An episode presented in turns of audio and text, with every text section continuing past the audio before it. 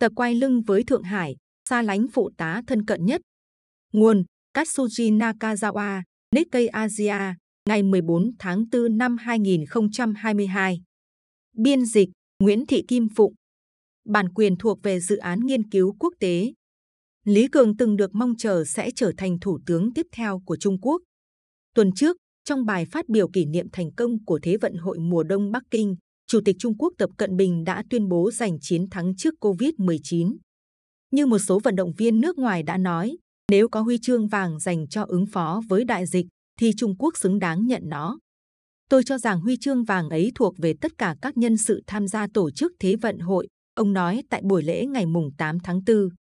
Tập mỉm cười, nhưng một trong những trợ lý thân cận nhất của ông ở Thượng Hải có lẽ sẽ chẳng thể cười được. Thay vào đó, Lý Cường, bí thư thành ủy của trung tâm tài chính toàn cầu này, hẳn đã cảm thấy vô cùng lo lắng trong lúc tiếp tục giám sát đợt phong tỏa. Lời khen ngợi của Tập là dành cho các quan chức ở Bắc Kinh.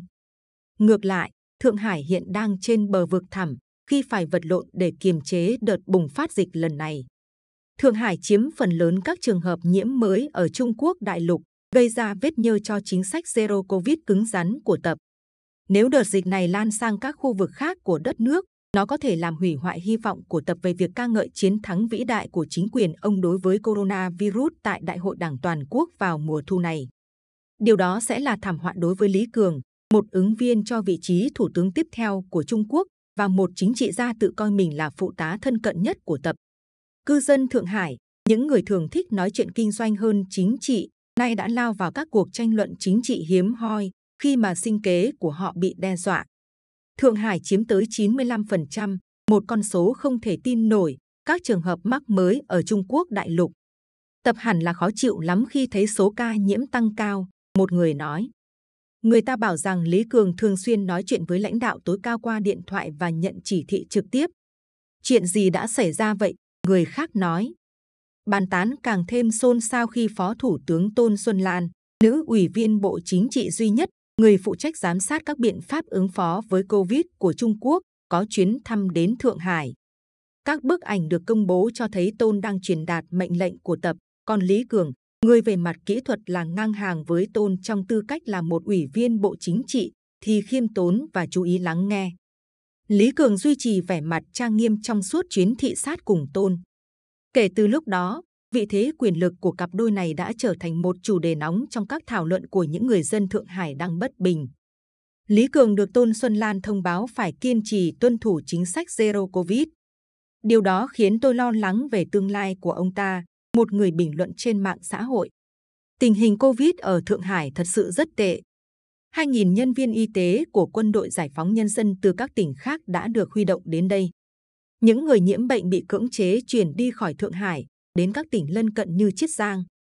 Những cư dân tiếp xúc gần với bệnh nhân thì được đưa đến các cơ sở cách ly tạm thời, xây dựng ở các vùng ngoại ô.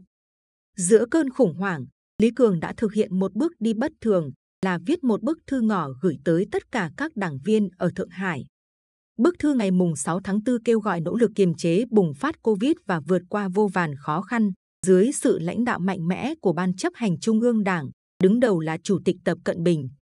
Hành động khấu đầu rõ ràng trước Bắc Kinh đã được các cư dân Thượng Hải đón nhận trong kinh ngạc. Cùng lúc đó, những người dân thường không theo đảng phái nào trong thành phố đã tỏ ra tức giận. Những gia đình có trẻ nhỏ đang phải vật lộn để đảm bảo có đủ rau và sữa hàng ngày. Ở một đất nước mà người dân cực kỳ coi trọng lương thực, đây chẳng khác gì một thảm kịch. Cư dân của thành phố đã bắt đầu tự tìm cách hợp tác với nhau thay vì chờ đợi chính phủ hành động. Các bác sĩ, kỹ sư, giám đốc của các công ty vừa và nhỏ, các giáo sư và các cư dân có tay nghề cao khác sống trong cùng một khu chung cư đã cùng nhau phân chia khẩu phần thức ăn và mua hàng theo nhóm. Họ kết nối với nhau nhờ điện thoại thông minh và máy tính cá nhân, sau đó tự giao các nhiệm vụ khác nhau cho mỗi người. Cuộc nổi dậy này không phải chuyện đáng ngạc nhiên. Một nguồn tin Trung Quốc quen thuộc với các nỗ lực cộng đồng đã chỉ ra rằng Thượng Hải cởi mở và hoàn toàn khác với Bắc Kinh, nơi bộ máy hành chính can thiệp vào mọi thứ, vì vậy hầu hết mọi thứ vẫn diễn ra tốt đẹp, dù thành phố có được để cho khu vực tư nhân tự xoay sở. Làn sóng lây lan virus trên khắp Trung Quốc đã gây áp lực giảm tăng trưởng kinh tế của nước này trong quý I Số liệu thống kê chính thức sẽ được công bố trong tương lai gần. Trong tháng 3, doanh số xe hơi đã giảm ở mức 2 con số so với 1 năm trước đó. Kế đến, tác động của phong tỏa Thượng Hải sẽ xuất hiện trong quý 2, từ tháng 4 đến tháng 6, và gây khó khăn nghiêm trọng cho việc thực hiện cam kết đạt tăng trưởng thực tế khoảng 5,5% của chính quyền trung ương. Thủ tướng Lý Khắc Cường, người công khai tuyên bố đây sẽ là năm cuối cùng của ông tại vị trí này, đã bày tỏ cảm giác khủng hoảng trong lần xuất hiện gần đây tại một hội nghị chuyên đề, nói rằng nguyên nhân là do các yếu tố bất ngờ bên trong Trung Quốc lẫn quốc tế. Lý Cường từng được đồn đoán sẽ có tên trong danh sách lên kế nhiệm Lý Khắc Cường, nhưng thay vào đó, ông lại trở thành nạn nhân của một trong những yếu tố bất ngờ đó, phong tỏa Thượng Hải. Nếu Lý Cường không mau chóng kiểm soát được tình hình Covid, sự nghiệp của ông sẽ bị ảnh hưởng đáng kể. Ai đó sẽ phải chịu trách nhiệm chính trị cho thảm họa ở trung tâm thương mại của Trung Quốc. Đúng là lãnh đạo của các thành phố như Tây An, tỉnh Thiểm Tây, nơi cũng đã phong tỏa, cho đến nay vẫn chưa bị sa thải. Nhưng nếu Lý Cường được nhắm cho ghế thủ tướng, trở thành quan chức kinh tế hàng đầu của chính phủ, bất chấp những sai lầm của ông về Covid, người dân sẽ bắt đầu đặt câu hỏi. Dù giữ độc quyền về quyền lực, thì Đảng vẫn bí mật quan tâm đến dư luận. Lúc này đây, người dân Thượng Hải đã bắt đầu đồn đoán về tương lai chính trị của Lý Cường. Ông ấy không còn là phụ tá đáng tin cậy nhất của Tập nữa, một người nói.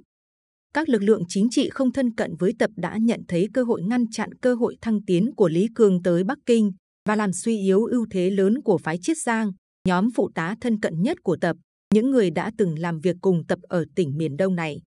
Mang một không khí khác với Bắc Kinh, Thượng Hải cũng từng có những cuộc chiến chính trị trong hậu trường của riêng mình.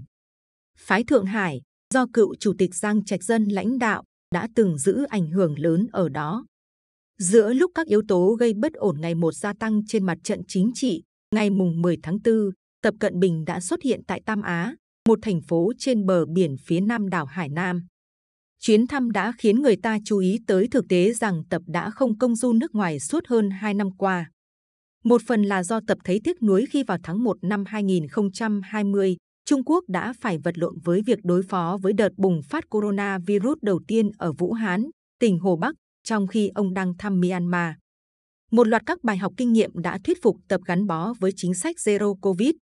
Dù chính sách này đã được chỉ ra là có hiệu quả hạn chế đối với biến thể Omicron vốn lây lan nhanh, nhưng Tập không thể từ bỏ câu chuyện thành công của chính sách mà ông đã quyết định lựa chọn vào tháng 1 năm 2020. Trong 25 tháng qua, thế giới và Trung Quốc đã thay đổi đáng kể, nhưng Tập vẫn sẽ tạm ngừng công du quốc tế cho đến khi nỗi sợ coronavirus được loại bỏ hoàn toàn. Không ai có thể đoán biết được điều đó sẽ diễn ra khi nào.